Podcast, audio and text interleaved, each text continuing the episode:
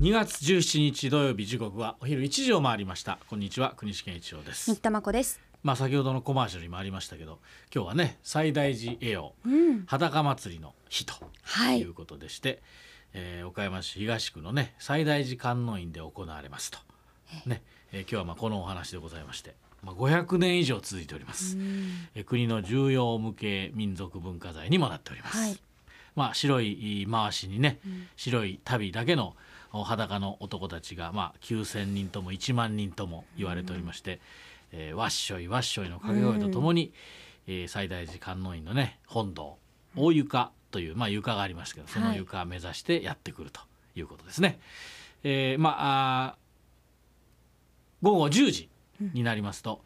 お本堂の五福窓というね、えー、御福と書いてあの福の神の福と書いて五福窓から一対の神儀が投下されて、でその裸の男衆たちが奪い合うという、えー争奪戦が再開されます。今年からね、まあだから4年ぶりですね、えーこの神儀争奪戦が再開される、えーいわゆる通常の形で行われるとはい。いうことでございます。まあ、とはいえねその男たちのそのまあ揉み合いのお時間を少なくしようということで、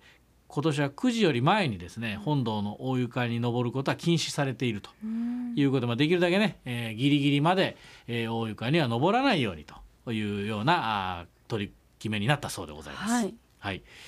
えーまああの大床に登るそしてえー審議10日を待つんですけども、まあ、大床の上にももう何千人という、えー男の群れがもうね、えー両手を上げてですねあのひしめき合うわけなんですけども、はいまあ、そこに集まるまでにいくつかやらなければいけないことがあって、まあ、コリ取り場といって、まあ、赤を落とすところでね、えーまあ、この最大時間の院は岡山の三大河川の一つの吉井川という川のすぐそばに、えーありましてそこから引き込んだね水のお張ったですね。まあ水風呂のようなところですね。そこをですねもうバチャバチャバチャバチャ言いながらですね体にかけながらですね、えー通過すると。あとまあその豪商大権現にまああお参りしたり四本柱って4本の大きな柱があ四隅に立ってるんだけどそこを通過したりといいくつかのおやらなければいけないことをですね何度も何度も繰り返しながら、えーその大床の方にまあ集まってくるということなんですけども。まあ、その大床に集まる時間をお今年は9時より前にあんまり早く来ないでくださいねとはいいうふうにお願いしてます。それからまあ飲酒ねお酒を飲んでる人、まあ、これまでも仁王門付近でその検査してたんですけども今年は境内の中をお係員の方が巡回してあのチェックしてねあのハーって吹くやつで、えー飲酒検知された人はもう参加できないはい。というふうになりますと。まああの4年ぶりのね争奪戦ですから、まあ、以前のその勘をね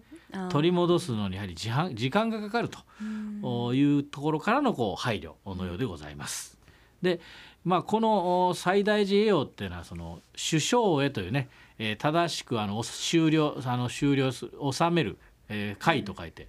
えー首相へというこの法要のまあ一つでございましてね、はい。でこの法要というのはえー例えば五穀豊穣だとか、えー今年の国家安穏だとか、まあ、家内安全とかね、えーそういったことをこう祈願してずーっとそれはもうあ今までも続けられてきたんですがそれが、えーその法要がいよいよ決願するとうん。いう日にこの裸祭りが行われるということになってます、非常に神聖な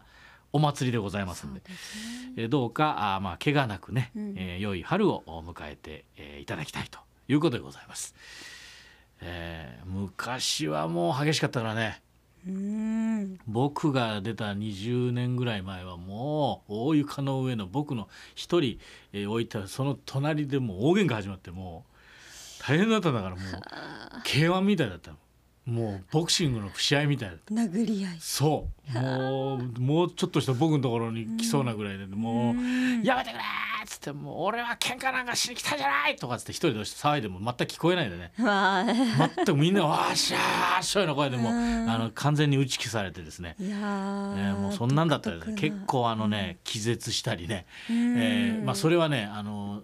のぼせてねうん。暑いんだよ。もう人が密集してるから。密集してものすごいあそこ温度が上がってるから暑くてね気絶して、うん。えーは病院に運ばれる人も結構いましたけ救ども。急車とか待機してますもんね。まあ本当そういうこともないようにね、うん。だからあの大床に初めて上がる人はもう絶対手をあ両手を上に上げないと下に下げたらどんどんあの下に沈んでいきますから、うん。大変なことになるから手を上げて、まあそれはその手を上げるっていうのはうんここに審議くださいっていうようなこうアピールのようにも見えますけど、まあまあまあ。そういう姿にも見えますが一つには体が沈まないように、うん。えー両手を上げとかなきゃいけないってね、まあ、そこにこうこすり合わせたらあの肌が痛いから清水方という人たちが上からですね水をまく。そうするとまた湯気がわーっと立ち込めるって、あの男たちの上の、えー湯気がもうなんかねあの雲みたいになってるんですね。もうわーっと雲があの一面を覆ってるような感じ、まああの特別観覧席の方から見たらうわ本当確かにこう湯気がもうあの水平にはい。こう連なってるから本当なんか雲上空の雲みたいなね、うん。あんな感じにも見えるということですけどもさて、えーこのお天下の奇祭というね珍しいお祭りと言われているこの西大寺の裸祭りですけども、まああの岡山県内だったらですねこの裸祭りだけでも岡山市のね、えー金山寺、ね、の栄養えーこれがえー少し前に行われました。今年はだから争奪戦がこちらもあったと、はい。それから美作市の安養寺というね、えーこちらも栄養をすると、これが1週間前のこの前のお10日に10日。ありましたこれがまああ県内では裸祭り有名でございますけども、全国で見ればですね、えー日本三大裸祭りと、まあ、これあのいろんな説がありましてえ三大記載の一つといっても日本三大記載というのもいろんな記載があっていろんなこう3つがあるんですよね。だからこれどれがどれが本当か嘘かとかそういうことじゃなくてもいろんな言われ方があるんですけど、はい。えーそのお裸祭り他の2つのエリアでいうと、お愛知県のね稲沢市というところに国府宮と書いて河宮と読むそうなんですよ。国府宮。あのはい国府市場の国府に宮と書いて、こう河宮の裸祭り。それから岩手県の奥州市の国石寺という黒い石の寺とかでここの蘇民祭。というこのあと2つ合わせて三大裸祭り。でこのお愛知県のこの河宮の裸祭りは祈祷などによってですね、まあ、祈祷というまあくじ引きだよね。に選ばれた神の男とかはこれあの6人くらいの方がくじ引きで選ばれるそうなんですけど。この神の男。これはどのように読むかちょっと僕はあの今分かりませんけども、この人にうん。触れたら役を落とすことができるという。えだからそのこの神の男が裸衆に揉まれ触られて彼らのや役を一身に受けて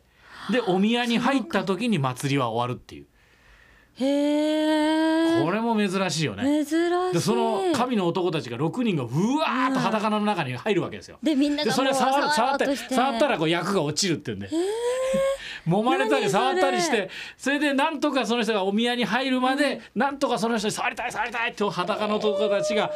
いわゆる真偽が人なんだよね。人それこそその方たち怪我しそううんでもう大変だけど怖いまあ、それが、うん。あのお宮に入ったら祭りが終わるということでね、えーそれが一つ、うん。で、えーまあああと蘇民祭なんですけど2008年にですね、えー濃い胸毛をですねとあとひげ面の男性が規制を上げて、あと後ろではふんどし姿の男たちが密着しているっていうものすごくインパクトのあるポスターを作ったんですけど、はこれがちょっと不快感を与えかねないということで JR が駅とかの掲示を断ったことでニュースになったんです。あ、ええこの蘇民祭というのはね。まあ、同じように裸祭りなんですけど、うん。1,000年続いたとはあ。されてる祭りが昨年3年ぶりに開催されたそうなんですけど、えー蘇民祭の関係者もですね、まあ、交流があって西大寺の裸祭りにも来たこともありますけど実はこの祭りね関係者の高齢化とん。将来の担い手不足で祭り自体今月2月を最後に幕を閉じると。嘘。住職が昨年12月に発表しました。ええ千年も続そいた。う、まあ、以前2012年はおよそ3,000人ぐらいが参加してたんですけど、昨年は100人程度だったと。でこちらは神儀先ほどは人、人。蘇民祭は厄除けのお守りが入ってる蘇民袋を奪い合う。というのがクライマックスだそうですがうん。この最後の蘇民祭はまさに今日行われます。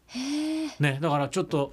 えー残念だというかね、まあそうですよね。ずっと続いてた伝統がうんもう歴史的にはねね1,000年と言われてますんであー。蘇民祭は今日がひとまずえー終わりということだそうですね。さあ、えーまあ、最大時に話戻しますけども毎年ね裸の男たちをまあ鼓舞しようそして最大時に恩返しようということでね、あの牡蠣を焼き牡蠣とかね、うん。あと豚汁とかおにぎりをですね無料でうん。振る舞ってらっしゃる女性がいらっしゃるんです。はい。えー、井出一津子さんっていう方なんですけどこの方ねカラオケちーちゃんっていうスナックを最大寺中という住所で経営されてます。あの笹の葉せんべいでおなじみの和菓子屋さんの目の前にあるんですけどあ4年ぶりにね審議争奪も復活するしお客さんも多くなると思われますがちーちゃんのお店の隣にテント張ってですねバーベキューコンロ作って炭を起こして網張って牡蠣を焼く。で昨日連絡したら「もう豚汁の準備しとるよ」言うて、おっしゃってこれ無料で振る舞われます。だからまあどなたでも利用できるんですけど、うん。えー数にももちろん限りが、まあ、うんものたくさん作ってらっしゃるんですけど、うんうん。まあ、一人でも多くの皆さんが利用できるようにね,、まあね。えーご配慮ご協力をお願いします。ね、あとあの最大寺といえば中華そばの八方ですけど、あ